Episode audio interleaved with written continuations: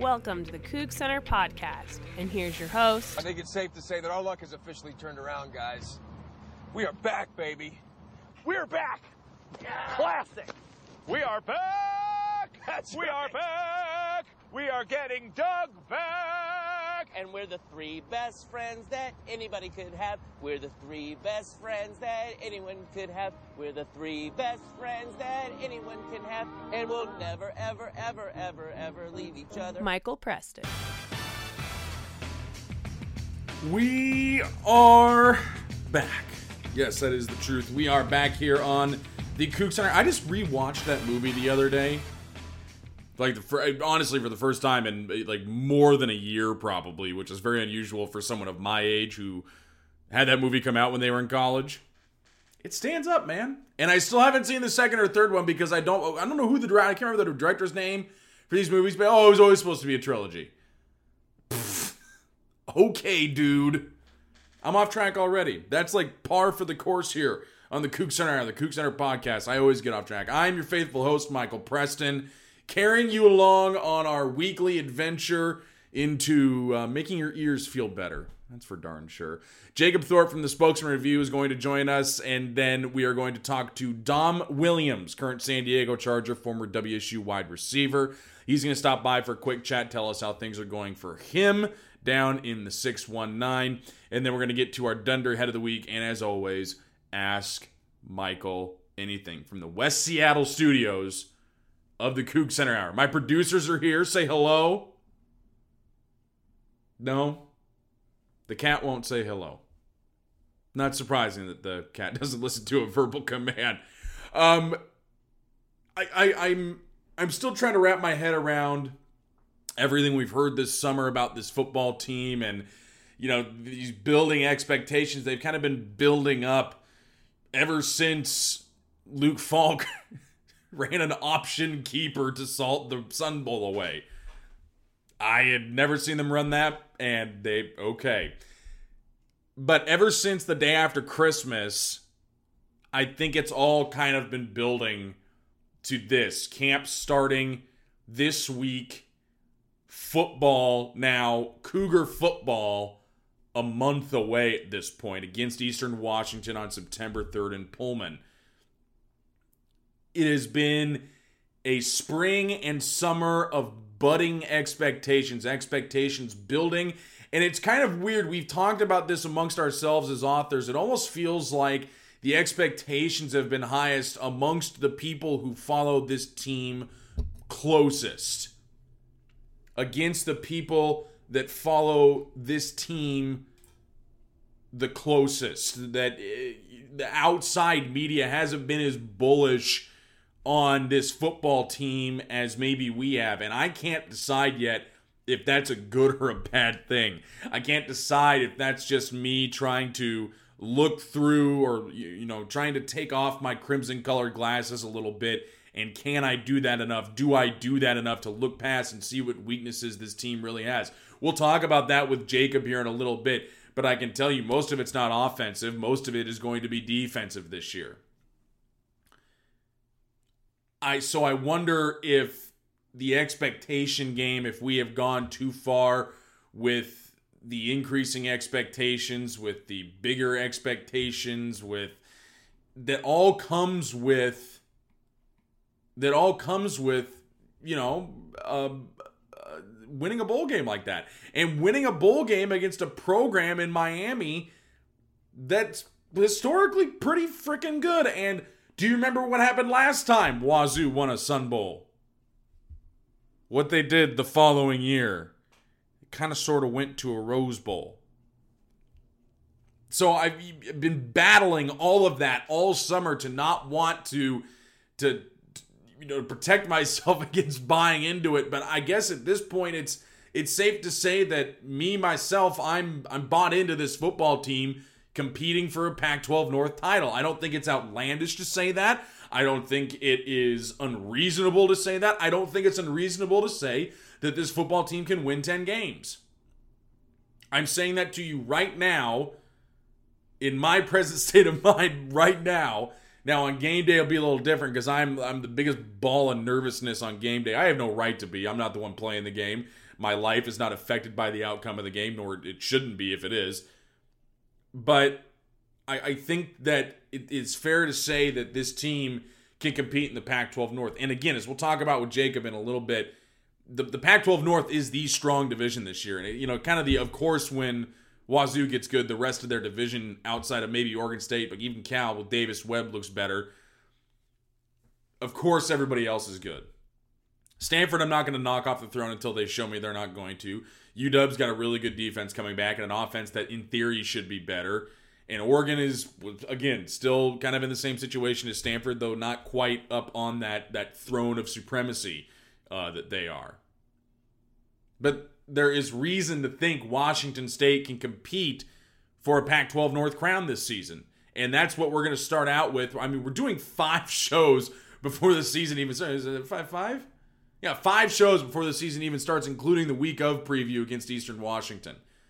So we're going to start you out big with look, I don't think it's unreasonable to have the expectation that this team can win a Pac 12 North title this year and go to the Pac 12 championship against whomever it is that gets out of the Pac 12 South.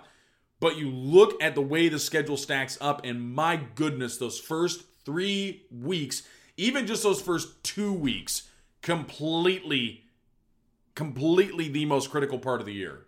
First two weeks of the conference season, arguably the most critical part of the year. Oregon at home, Stanford away. Got to get one. Got to have one of them. You have to win one of those football games if you want to even have a chance at getting to the Pac 12 championship. Got to have at least one. Both is even better. If you can win just one of those football games, you're at least setting yourself up for later in the year. Okay, look, I've taken care of one opponent that I think could be up there at the end of the year. Stanford's going to play Washington the week before they play Washington State as well. It it I mean like the whole freaking season, the whole Pac-12 season might just be decided hmm, pretty freaking early in the year. And I'm checking that schedule right now to make sure I'm not just talking out my butt on that one. But look, the the whole schedule, and yes, they do play Washington the week before. The whole whole schedule, whole Pac-12 North might get decided really really early, and I that that is why those games are so so critical for Washington State. I'm I'm not even you know terribly I'm not not in a not worried way about Boise State. I'm not worried about losing to them, but you lose the game, you lose the game, whatever it's that Oregon game, it's that Stanford game that are so, so critically important this year. I'd love to beat Boise State. I would love to do it. But you know what? If it doesn't happen, it doesn't happen. Oregon and Stanford, those are the important ones this year because, like I said, those expectations for this team are finally here. They're finally to a point where we can expect them to be competing for a division title. And it's not unreasonable to think that. You have a returning quarterback who is going to, if he stays healthy this year, is going to be the most prolific passer in school history. You have the best returning wide receiver in the Pac 12, maybe outside of Adoree Jackson and Gabe Marks. Although Gabe would probably definitely tell you he's better, and I'm not going to really argue with him. You have this stable, full of running backs Keith Harrington, Gerard Wicks, Jamal Morrow, James Williams coming off his red shirt. I have River Craycraft. I have Robert Lewis. I have I have Kyle Sweet. I have Tavares Martin Jr. I have incoming freshman Isaiah Johnson, Desmond Patman. Defensively, I've still got guys like Daniel Ekuale, and I've got guys like Hercules Mataafa, and I've got guys like Robert Barber and Peyton Pelluer and Shalom Luani and Darrien Molton and Charleston White and Marcellus Pippins. Why can't this team compete for Pac 12 North title and why can't that be my expectation? I'm fighting it in my head so badly. Because every single time you have this expectation, or at least it feels like every single time you have this expectation, it's just this shot right in the gut. I compared it the other night when the Mariners lost to the Cubs. Oh boy. You know what? I've been punched in the groin so many times on my teams. At least I'm used to it by now.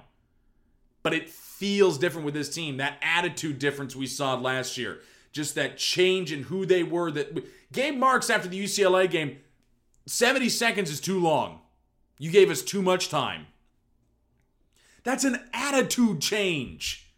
And I know we don't like to talk in those, you know, things you can't observe and may put a number to. It's hard to talk about those kind of things, or, or at the very least, it's, you know, I, I can't put a number to it, so it's hard to quantify. But just that attitude change of, look, you gave us a minute to score, that's too much time. That is so even worldly different from just the year before with this team. And I love the word swag. I love the word, they got that moxie in them.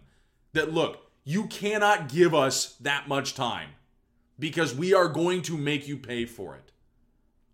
That is the difference between even just early last year's team and this year's team going into it.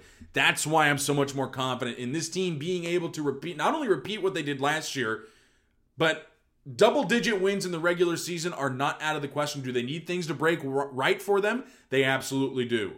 They got breaks last year, and they're going to need more again, just like pretty much every team ever that is that good.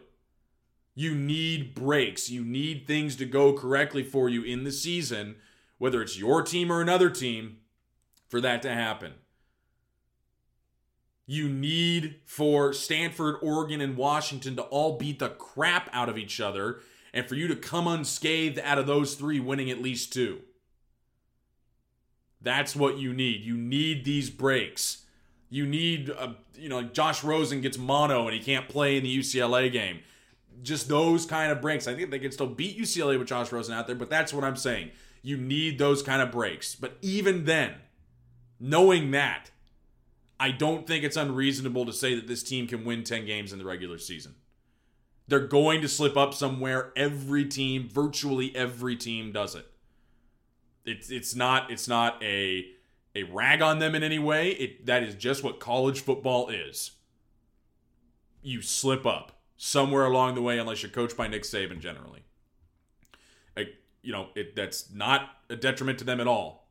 It just that's how it is but there is no reason to think this team can't compete for a Pac 12 North title and go to Santa Clara this December and play for the right to go to at least a Rose Bowl. I would love nothing more than to hop in my car on a Thursday night after I'm done working and drive to San Francisco so I can watch that game. I would love nothing more. And there's no reason why they can't do it this year. No reason at all. Jacob Thorpe, spokesman review beat writer, coming up next here on the Coug Center Hour.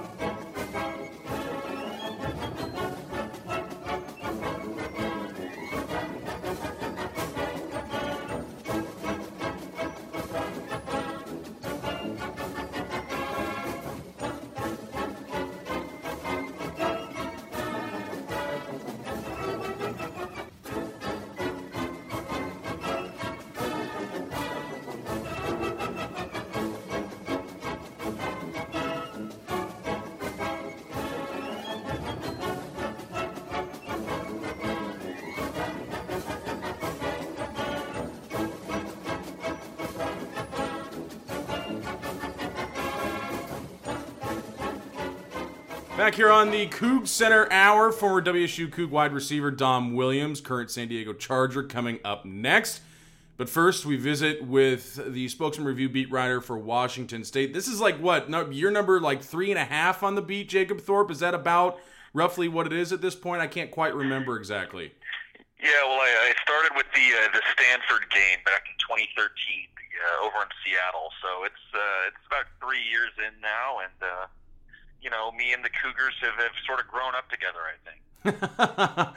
well, I want to talk a little bit about that right off the top because I think of all of your years covering this team and all of the years uh, that I've been a fan of the team is that this is probably the season with the highest expectations we have encountered. I mean, they were, you know, somewhat high last year, but I think last year was kind of just, you know, let's get to a bowl game. We don't really care what it is. Let's just do it. But after going nine and four, winning the Sun Bowl last year, and you know you lose some pieces on defense, but most of your offense is still there. I think I think it's fair to say the expectations are higher than they've been at any time that you've been covering this football team.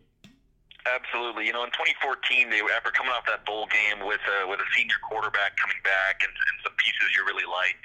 Uh, I, I think in 2014 expectations were high, but it became uh, apparent so early in the year that it just wasn't going to be that year. That uh, you know you lose at Nevada, and pretty quickly, I think fans realized that they that there just wasn't the structure in place for uh, for the team to to have success after uh, after some early stumbles. But this team this team really does have the uh, you know it's it's not a house of cards. They can they can afford to lose a few pieces, and all, already they have. Uh, Mhm. But there's uh, there's players ready to step up. A lot of players would have to uh, would have to play significantly worse for this team to, to not be at, at worst a bowl team this year. So it's it's certainly the uh, the year when you can uh, allow yourself to dream as a fan and hope that something really big happens, but feel confident that no matter what happens, even a slightly disappointing season would end in the postseason, and, and that's a good feeling to Yeah. have. That feels like security. hmm We'll get to the good stuff uh, here in a little bit, but I'm a bad news first, good news guy second. Uh, we still have, you know, as, as much anticipation as we have, we have hanging over this football team. Uh, we don't know what punishments are going to come from this uh, assault at a house party. If there were any football players involved, police say that there were football players involved allegedly. Um, that's not something easy to have hanging over your head. And it's obviously an awful thing that has happened to the victim in this case. And I, I want him to get healthy because drinking through a straw is not fun and it's awful.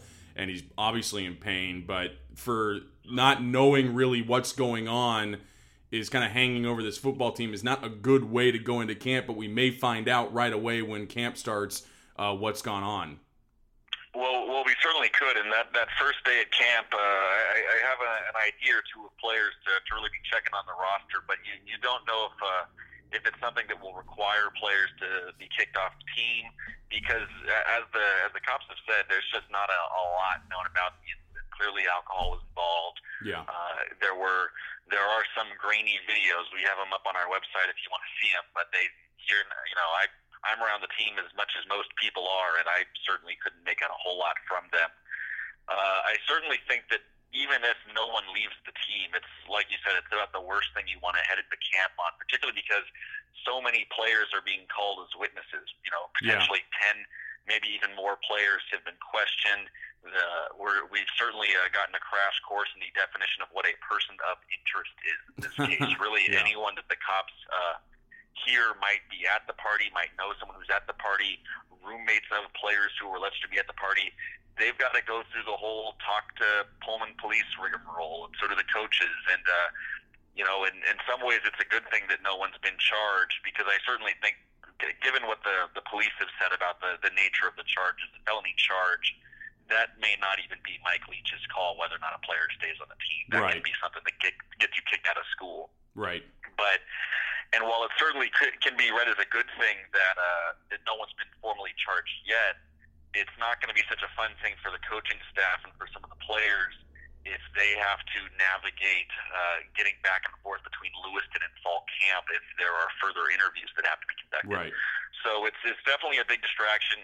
It's uh it's uh, not a great start to the season, but if it if it uh, if it's done cleanly and if it's over with soon, uh, you shouldn't expect to see a hangover from it. It's just not a great way to kick off camp. And again, I'll, I'll note for everybody listening, we recorded this before. If anything does happen later in the week, we've recorded this before it happened. So if it does happen, then we apologize. We talked about it uh, as we know it now. The other piece of bad news we got uh, late last week was that Kai Priester was going to be leaving the team. Spent one year playing for WSU, got that waiver to play right away after transferring from Clemson. Um, you know, he had about 30 catches, about 200 and some odd yards, and a touchdown last year. And Jacob, I think this what it really does is it hurts your depth at the wide receiver position. He was they were thinking about moving him inside. Well, maybe we'll move him back outside. Didn't really have a home ahead of fall camp in terms of where he was going to play. Um, so I think what this really does is hurt your depth, but it still hurts in terms of getting an experienced, really athletic guy uh, who you wanted back now not on the football team anymore. Right. Priester was sort of your u- utility wide receiver, and uh, like you said, I think they were really excited about his potential inside. He's a, he's a big player. He's a violent player. He's still a fast player, and someone that could really give linebackers trouble, and, and, and had a very good uh, had a very good spring. So I think they were really excited to see what he could do, given that he was arguably the best athlete they had at that position Mhm. on the team. But where he does really hurt is that you you are putting a big burden on Tavares Martin right now to really succeed at that outside receiver position. He's going Right. to start, and he's going to have to play a lot. And there's there's a lot to like about Tavares Martin. He's he's uh, he's very fast. He's tall for his position, though not particularly big. And he's he's made some plays for you. You you are secure in the fact that uh, against Pac-12 uh, defensive backs, he can get something done. That said, he's still coming along. He's only a true sophomore. Uh, I guess until classes start, he's, te- he's technically a, tr- a true freshman. And last year, while he, he did have some big plays, you, you certainly never saw anything close to, to consistency and something close to uh, this guy can go be that left side of the field, and they've got to pay attention to him on every play because he Yeah. will make you pay if you if you let him off the hook. Right. And while we certainly saw a more confident player in the spring and a player who was getting closer to that, I didn't get the sense he was really there yet. That he was uh, he was ready to go be an All Pac-12 player. That he was gonna be very sure of what he was doing on every play. Mhm. And now you don't really have a whole lot behind him. You're you're hoping that CJ CJ Dimry is healthy. But even then, we've only ever really seen glimpses that he could be a great red zone weapon. So if Tavares Martin were to get hurt, or Tavares were to go through a slump, as many many players do, sort of hit a wall, Right. uh, things could get pretty dicey there. All of a sudden, you're asking a true freshman like Isaiah Johnson to slide over to the left side of the field and turn over his right shoulder. You're just you're not really thrilled about the depth. And and uh, and Priester was a player that, if nothing else, had had some game experience. Uh, is clearly a phenomenal athlete. He started his career at Clemson and was just another body because sometimes it's just about the bodies, especially late in the season when players start getting hurt. Let's go. Let's go to good stuff because we, like I said, I'm I'm a bad news, good news guy. I like to end with good news. Well, we're not going to end right now, but um, what you, what you get. We talked about how much you're getting back on this football team after last season, and I think it, it's nowhere more prevalent than on the offense. You lost uh, one of your best receivers in Dom Williams, who we'll be chatting with next. Um, but and you lose Joe Dahl at left tackle. Uh, but I mean, other than that, really the core of this offense, your Luke Falk, your Riley Sorenson up front, your Gabe Marks, every single running back, plus James Williams coming off his red shirt. All these guys are back on this offense that really, I think, for the first time this year, we could really see the best iteration of Mike Leach's air raid that we've seen now in his fifth year at Wazoo. Oh, I think that's certainly true. If only because you've got Luke Falk back and, and this stable of running backs who really have emerged as is kind of almost counterintuitively as the, the leaders of the offense. Or these, you know, Jamal Morrow was the captain for the last nine games last year. Uh, Mhm. After that, uh, Gerard Wicks is certainly a player that uh, really buys into the coaching staff and what the what they're all about, and is sort of a leader on the field. And then J- James Harrington and Keith, or sorry, James Williams and Keith Harrington are just these phenomenal athletes who are going to make some electric plays for you. You throw in that you've got the the best receiver of, of Mike Leach's time at Washington State is coming back, and Gabe Marks, and he's about to have a big season. You you have to think you've got guys like Craycraft uh, and Robert Lewis who've just been in the program forever. It seems like, and, and have gotten better every year. And it certainly seems like it holds up well. And and not to uh, in any way dismiss what Joe Dahl did, because you know I think one can argue he was their best player last year. and Sure seems like the NFL would.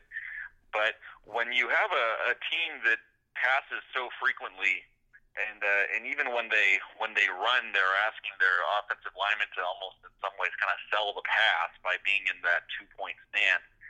You uh, maybe it's a little easier for a for a real good athlete like Andre Dillard to step in and take over that left tackle position. When you mm-hmm. when you lose a great left tackle, you're losing a guy that you know kept Luke Falk so clean from the blind side. He, he Right. just did not give up sacks. That was not something Falk had to worry about. Was who was coming up behind him.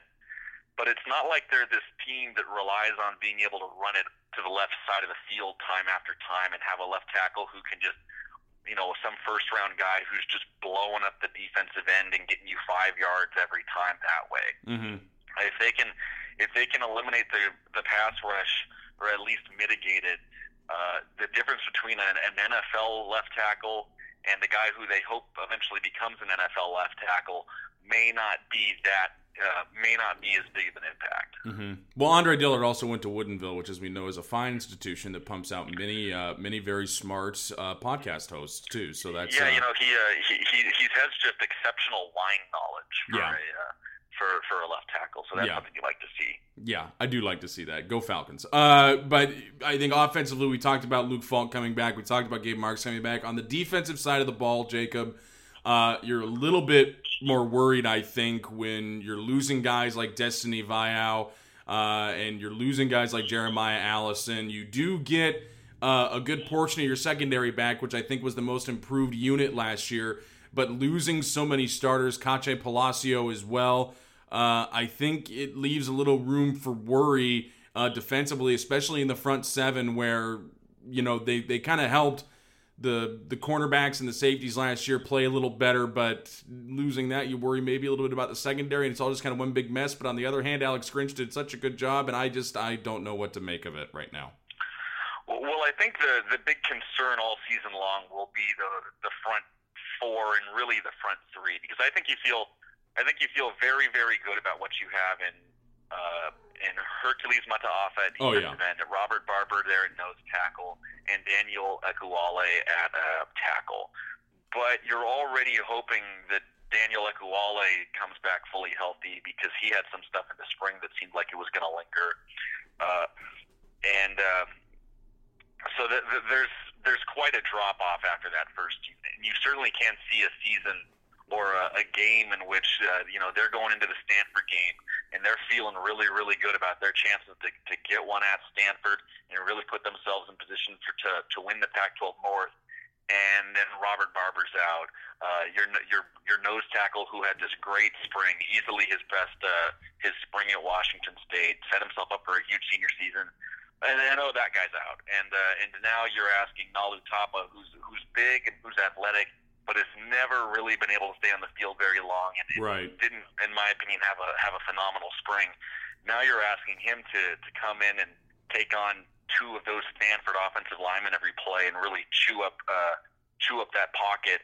Uh, third quarter, he's having tr- trouble doing that, and Christian McCaffrey just starts getting these easy lanes, and then you you know you drop that game because you didn't have that guy, and that doesn't torpedo your season, but it turns a well, maybe a Rose Bowl season into a, an Alamo Bowl or a Holiday Bowl season. Mm-hmm. You know that would that would be sort of tragic for the Cougars this year, given how much they have going for them. So that's the that's the part of the team where I think you're really sort of biting your lip all season and just praying those guys stay healthy because they uh, they just do not have the depth along the defensive line to really sustain an injury to any of those three key guys. Yeah. At a, at that rush linebacker spot, I think you you feel pretty good about your depth. I want to say because you you know I mean Dylan Hanser's been in the program for a long time, and he's a great athlete, and the coaches seem to really like what he can do. Uh, they obviously want to get Logan Tago on the field by any means necessary. He's a guy that, you know, I, I've seen that guy cover outside receivers, uh, you know, right up against the sideline. Uh, they played him at nickelback last year, Mhm. and they've tried him at defensive end. You know, he can he can really do anything. He just hasn't done a lot of it. So Yeah. while it's inexperienced, I think I think you like your numbers game there. You've got a lot of really good athletes at that position, and it would be a little surprising if one of them couldn't emerge. Yeah. Let's talk about the secondary a little bit uh, as well, Jacob, because you do get Shalom Luani back. Uh, Charleston White maybe moving to safety as well, and Marcellus Pippins and Darrien Molton at corner, and basically nobody threw at Darrien Molton last year. That's how good that kid was, and he was a true freshman last year, and now he and Pippins, another year under their belt, still young, but I think what you really like uh, in your cornerbacks is the potential for them going forward. And what you like in Charleston White is that he has the athleticism to learn a new position in the offseason and be beside Luani in what could be a big senior season uh, for Shalom. Oh, I, you know, this is not to knock Washington State's recruiting or ability to recruit at all, but you know, unless until the Cougars start recruiting like a Florida State, recruiting like a Clemson, recruiting like USC or one of these teams that's bringing in five-star talent all the time, Yeah. I think you feel about as good as this secondary as, as you will probably ever feel. Uh, you, you know, n- next year even you're you're going to get Molton and probably Pippin's back for even another year, but you lose Shalom Luani, who seems like a first team All Pac-12 candidate at safety. Yeah. Uh, you you do have that other safety spot a little up in the air, but they were, you know, Jalen Thompson didn't just look good for a true freshman last year. He looked pretty good overall. Yeah. And it seems like there's a pretty decent chance that Robert Taylor can come in and, he, and even lock down that spot, or at least make it so Thompson doesn't have so much pressure on him. Mm-hmm. So at three of the spots, you're feeling really good. You know, they they love what Darrien Molton did last year, and now he's about to make that freshman sophomore jump, which you know traditionally is the year when you know you kind of know you kind of just know how things play out now. You know what Right. classes are going to be like. You've you've been to a few parties. That's not new for you anymore, and you you you can have a sense of the system, and you can spend all you can spend all off season sort of percolating and learning what the filling in those gaps that you didn't really necessarily have a chance to fill in when you were starting every game as a true freshman. And uh, and Pippins turned into quite the playmaker last year, and we, you know, like I said, Shalom's really good. So I, I- just do not think they're uh, they're particularly worried about the secondary at all. Even their backups, guys like Kirkland Parker, Treshon Broughton. Mm-hmm. Uh, I think they really like Dion Singleton right now. Uh, there's a lot of not only just experienced players or players who've gone into games and performed well, but just some really good athletes that uh, that are struggling to to break into that top four. I do want to give uh, a brief shout out uh, to Mr. Erik Powell, who earned himself a scholarship after having a pretty exceptional season kicking the football uh, last year. Certainly the best we've seen since Andrew Furney uh, graduated. Not that that was too long ago, but I mean, just having a guy in Erik Powell, I think that the coaches can count on Jacob is pretty big. Uh, for this football team ahead of next season, considering the year before you just had no idea what you were getting out of anybody uh, when it came to kicking a field goal, which is what might have forced Mike Leach's hand to go for it even more often than Mike Leach would like to go for it. Yeah, they they've been fairly fortunate, not just with uh, with Powell, who obviously has uh, turned himself into a to a very solid scholarship worthy Pac-12 kicker, but uh, but Zach Sharm last year, uh, Sharmy was you know very solid at punter, uh, and, and someone that maybe you didn't really know what you had, and someone who had to play very early, a true freshman. So. Uh, you know, the, I'm not uh, not to say that they've been perfect on special teams since Eric Mele took over, but it, it seems like they've uh, their players have have grown up as you would want them to grow up over the course of Mhm. their career, and they've certainly, uh, you know, it's not an adventure every kickoff anymore. And, Yeah. and uh, and you've got to feel pretty good about your chances when you're taking any field goals, even with uh, one or two prominent misses over the last couple of years. It, it's it's unfortunate how much those stick out because they really are atypical uh, from what they've been getting out of that position. Now, the brief editorialization on that, I, I, you can't expect Erik Powell to make six field goals in a game, and especially the long. Any, anyway, that's that's me editorializing on that. That's not you saying that. Uh, final one before we let you go, Jacob, is I I've had so much trouble figuring out the Pac-12 North this year because it kind of seems like every year or so the strength or the stronger division goes back and forth, and I think it's certainly the Pac-12 North is a stronger division this year and I've just I you you don't know what you're going to get out of Stanford's new quarterback, but I just I'm kind of hesitant to take them down off the throne until they haven't earned being down off the throne. Washington's defense brings practically everybody back, and in theory, their offense should get better. I don't know what the heck to make out of Oregon's offense, and they got Brady Hoke as defensive coordinator. And then you got Washington State sitting down here with practically everybody back on offense and a pretty decent defense as well right now, if you had to make a prediction for a place in the Pac-12 North, where would you put Washington State at the end of the season? Well, I, I've got Washington State finishing second in the North, and, I, Mhm. and I think we have sort of similar uh, trains of thought here. I just, I'm, I, I think you can make a real good argument for for any of the top four, frankly. And th- this was a lot of what uh, I, I talked with a, few of the coaches and the, a few of the Pac-12 analysts down at media day, and that was something I, I heard a lot was that well, you, you can really make a case for any of the four. I mean, how is it that hard to see Oregon, who I've got fourth in, in my preseason poll, Mm-hmm. uh, finishing uh, finishing number one when they've got the the biggest, baddest uh, mother duck in the country in Royce Freeman. Yeah. You know, you're, you're really all you're asking is that Dakota Prukop, who has had a lot of success at the college level, is, is able to make that Vernon Adams transition. And and while I don't think he's Vernon Adams, uh, I, that's really only based on the fact that I'd seen Vernon Adams do it against uh, a few Pac-12 schools, and I and I haven't seen Prukop really, you know, torch the Huskies in Husky Stadium the way that we saw that out of Vernon Adams. But it's it's not that much of a stretch to think he comes in and that Oregon offense is just fine. Uh, I, I'm not going to knock Stanford off the throne and throne until they get knocked off. They they just do it every year. Uh, they've got uh, a Heisman candidate running back. I'm sure their quarterback will be fine. It's been so long since Stanford wasn't at least okay at quarterback that it's it seems like wishful thinking to think that they're just going to be terrible all of a sudden. Mm-hmm. And and the Huskies have what could very easily be the uh, the best defense in the conference. They they basically were last year, and I, it seemed like they didn't really lose very much off of that. So it's it's hard to think that a team with uh, three NFL defensive backs and a, and a whole bunch of good linebackers and defensive linemen is going to be really bad. Ultimately, I've got the Cougars number two because I think I think they and Washington are pretty uh, pretty close this year. One team's got the offense, one team's got the defense, and the other one's got an okay offense, and the other one's got a, an okay defense. And basically, I just think uh, with the with the team Washington State's going to have in the year, I think they're going to have. I, I just think Martin Stadium's going to be an, an insane environment for the Apple Cup, and I think that pushes the Cougars over the top. But if it was in Husky Stadium, I'd probably pick the Huskies, and I think both teams are a little bit better than Oregon. I like I like that last part that they're a little bit better than Oregon. I like that. Uh, 94 degrees on Friday in Lewiston. Do you have like a misting fan or something for yourself going down there I- every day for like two weeks? Uh, I, think I've just had it in, in the back of my mind uh, all summer, just uh, just knowing it was coming, and subconsciously, because I've, I've probably bought more hats this summer than I've bought uh, in, in the entirety of my life leading up to it. Just knowing that, uh, you know, every day down in Lewiston, I'm going to take my hat off and have to throw it away because it's so salt encrusted. So, oh uh, God. you know, we're uh, we're gearing up for it. It shouldn't be quite as hot as last year, but I re- recall that last year was the year when I started writing stories about the uh, the students that they hire to in, track the amount of water each player has consumed and make sure that everyone's uh, you know drinking six Yeah. gallons a day so that they don't turn into uh, raisins out there. uh, it'll be a hot one, but you know they seem to think that uh,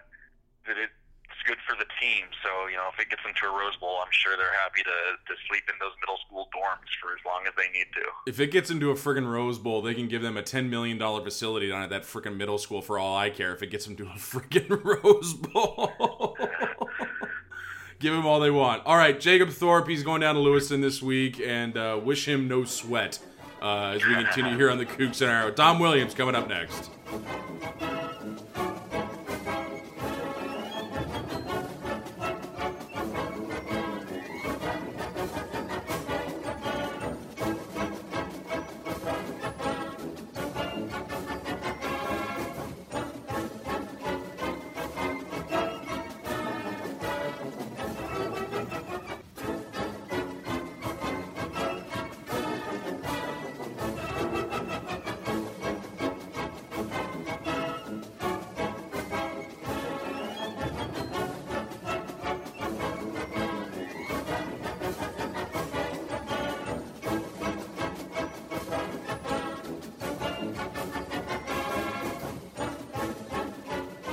Back here on the Coug Center Hour, we're joined now by uh, former Washington State wide receiver, current San Diego Charger wide receiver, Mr. Dom Williams. And Dom, that has to sound kind of cool to say current and NFL team followed by your name, right? Is that is that still a little surreal? Is that sunk in yet that, that someone can say that about you?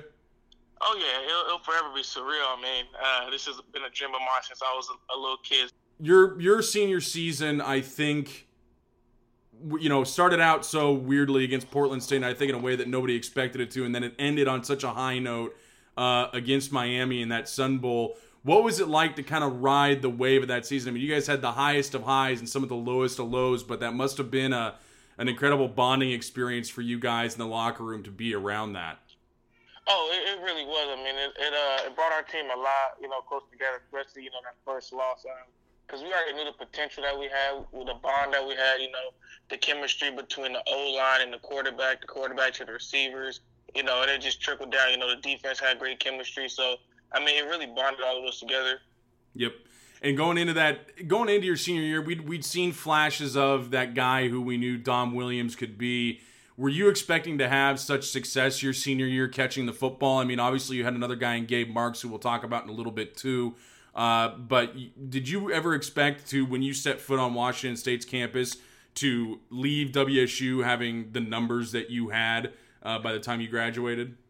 Nah, I really didn't worry about the numbers, you No. know, even though, you know, people always told me about it. I was just more worried about, you know, just changing the program around, you know, just getting wins underneath WSU's, na- WSU's name and, you know, putting us on the map. I want to talk. There's another thing I've, I've always wondered about because you know we can't put changing the program around and character building. We can't like put a number on that. But how important was that for you guys uh, in that locker room? Kind of going back to last season as well, and how hard did you work on that?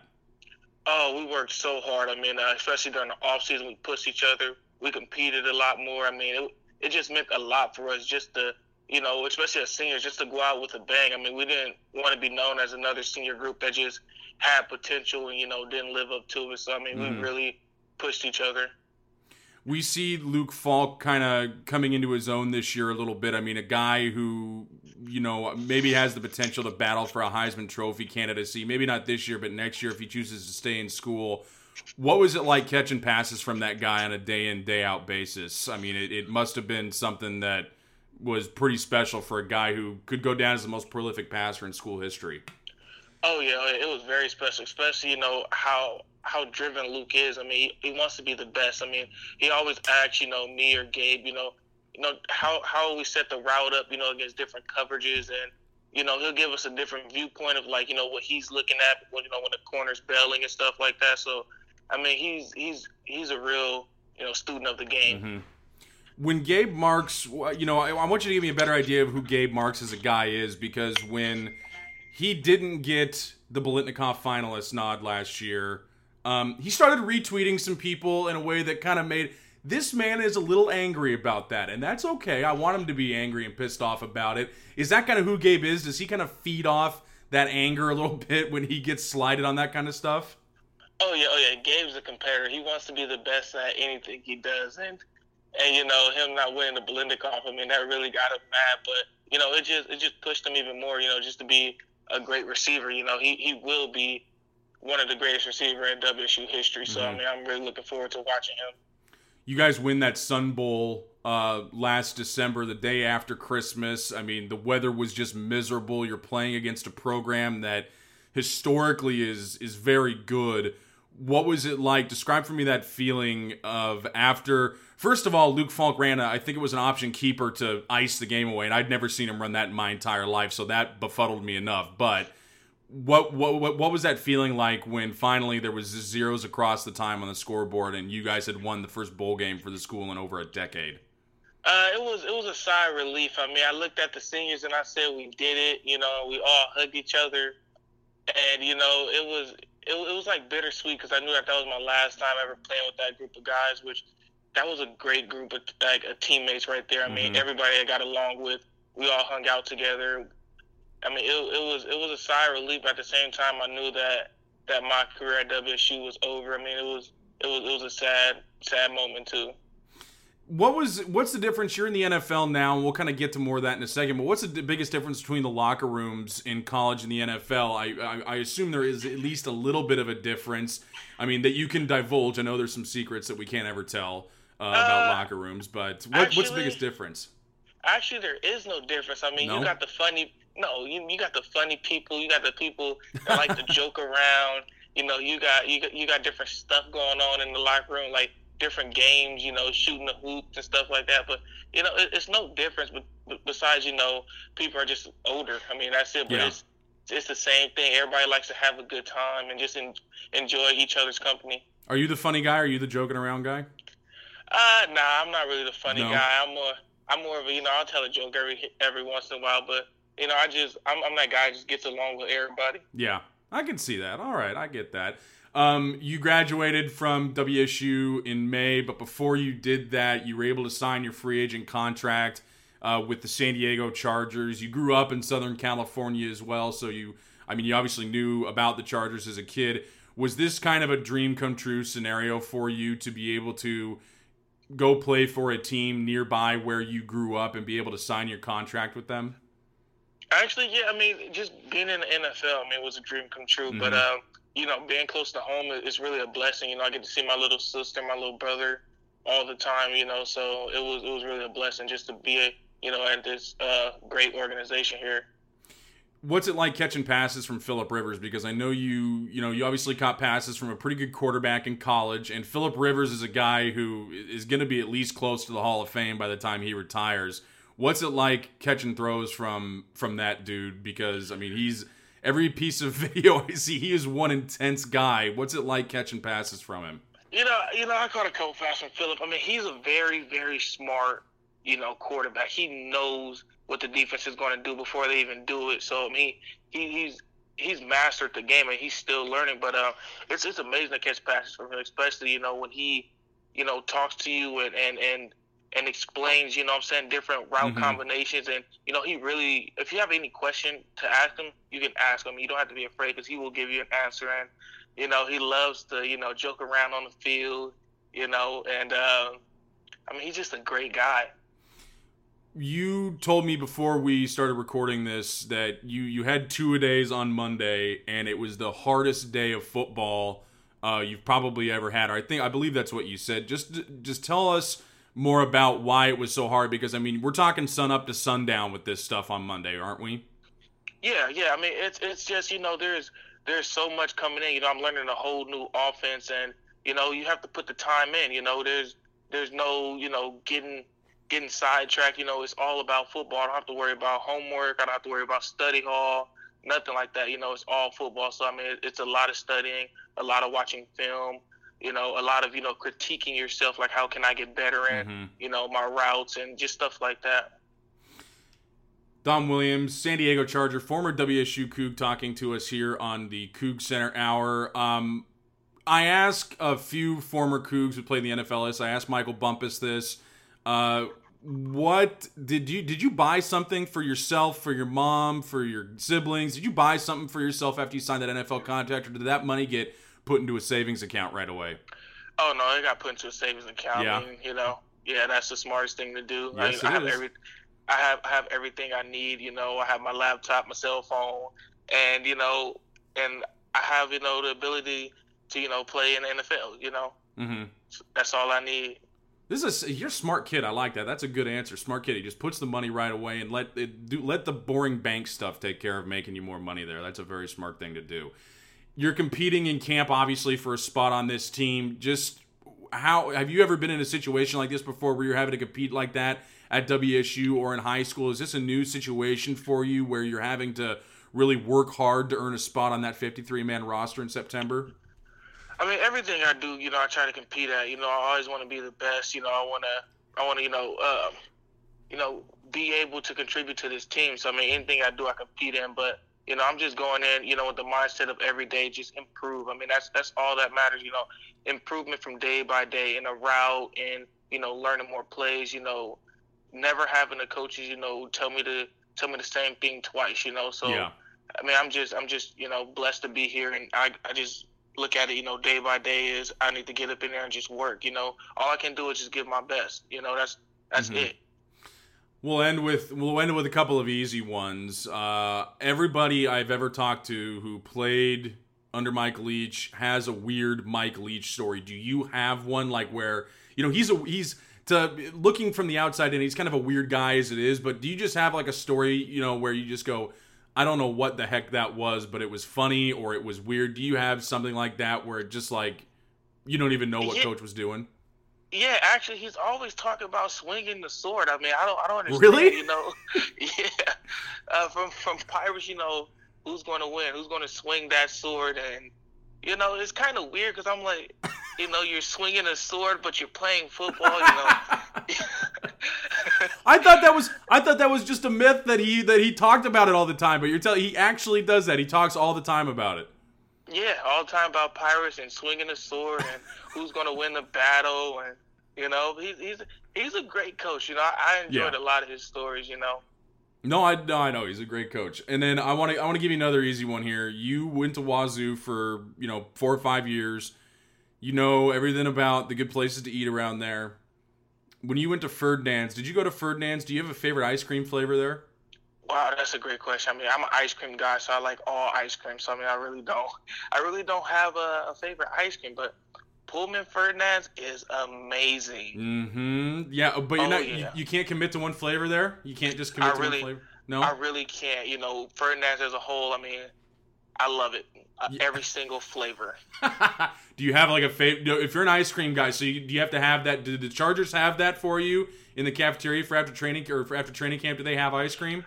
Oh yeah, I for sure grab me, you know, strawberry shortcake after after dinner for sure. You earned it, man. Right? You earned it after two a days. I think you earned a little strawberry shortcake, right? Uh, oh yeah, but my favorite ice cream of all times has to be Baskin Robbins cotton candy ice cream. Re- I don't know, it's just Cotton yes, candy, huh? cotton candy. It just it, it wow, it just amazes me how amazing the flavor is. Like it's it's die. It's it's to die for. You sound like a man talking about his new girlfriend. Wow, that's that's that must be a really good ice cream, dude. I, I, ice cream and pizza is the key to my heart. You know? and you got and you got pizza the other day, right? Tell me you got some because you were on you were on Twitter. Send Dom a pizza. Did you get a pizza? Yes, I did. You got a pizza. Where did you get the pizza from? Uh, Let's let's see if we have any San Diego listeners on the podcast. It Where was- did you get the was- pizza? It was, it was it was from Kraft's Pizza. Uh huh. It was amazing. They Yeah? sent me, wow, like uh, till till today, I can still lick my fingers and taste that pizza. You know, it was it was a blessing that they that they sent me a pizza. You know, I was just I was just expressing my love of pizza. You know, Wait, okay, so so they sent you a pizza. It's, it's kind of nice to not have to worry about like a recruiting violation or an NCAA violation anymore, right? You can just oh hey, send me a pizza. You know, I, I don't care. I'm not in college oh anymore, yeah, right? oh yeah, oh yeah. It, it's it's really a blessing not to worry about getting in trouble or anything like that. Like I can't. Don't nobody buy Dom a bagel. It might be an NCAA violation. Dom Williams from the San Diego Chargers, former Coug. Thank you, sir. We appreciate it. No problem. Go Cougs.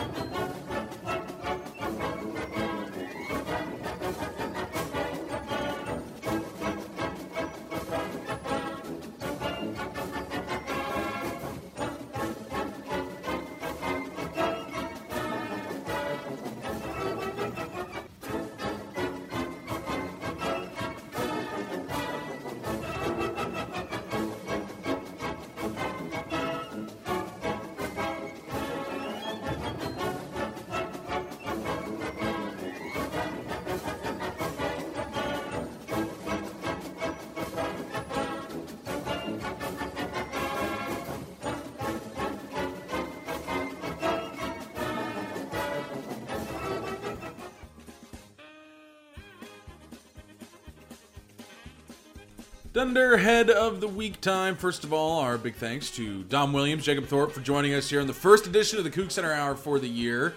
Uh, I know it's an election year. We will not be getting political on Dunderhead of the week at all this year. Period. End O sentence. I'm sure that's a relief to everyone involved, including my producers, who are licking themselves. They're cats. Dunderhead of the week. Um, this one's kind of been building for me all summer, a little bit, and it, it just finally reached a peak a few weeks ago. Russell Wilson. I, I had this discussion on Twitter with a few folks a while back, but is there a guy you're more annoyed by six days of the week, and then you absolutely adore him one day of the week, that being Sundays? He just annoys the crap out of me. I, I, it is just everything's so robotic, and even when he's not being robotic, those Snapchats with Ciara after they got married, it just like good. That just does not seem like a guy I want to hang out with ever. I, I don't want to invite you over for a beer. I don't want to go to the bar, watch a game with you. I don't want to go golfing with you. And he just rubs me so the wrong. I don't know what it is, but it- he just rubs me completely the wrong way, and it's annoying. And I I don't know. I I it's, it's like I said, I'm so annoyed by the guy six days a week, and then the one day a week when he's playing football, that's when I adore him. Don't be boring, kids. That's what I'm saying. When you're giving interviews, don't be boring. Be Richard Sherman, be Michael Bennett, be Earl Thomas, be guys like that. Don't be Mr. Robot. Well, you know, we just didn't give a good enough effort today. We'll have to go back and watch the film, but, uh, you know, I really love all these guys. I got great teammates. Hashtag good branding, Russell. Good lord. Ask Michael anything. First one of the year coming up right now.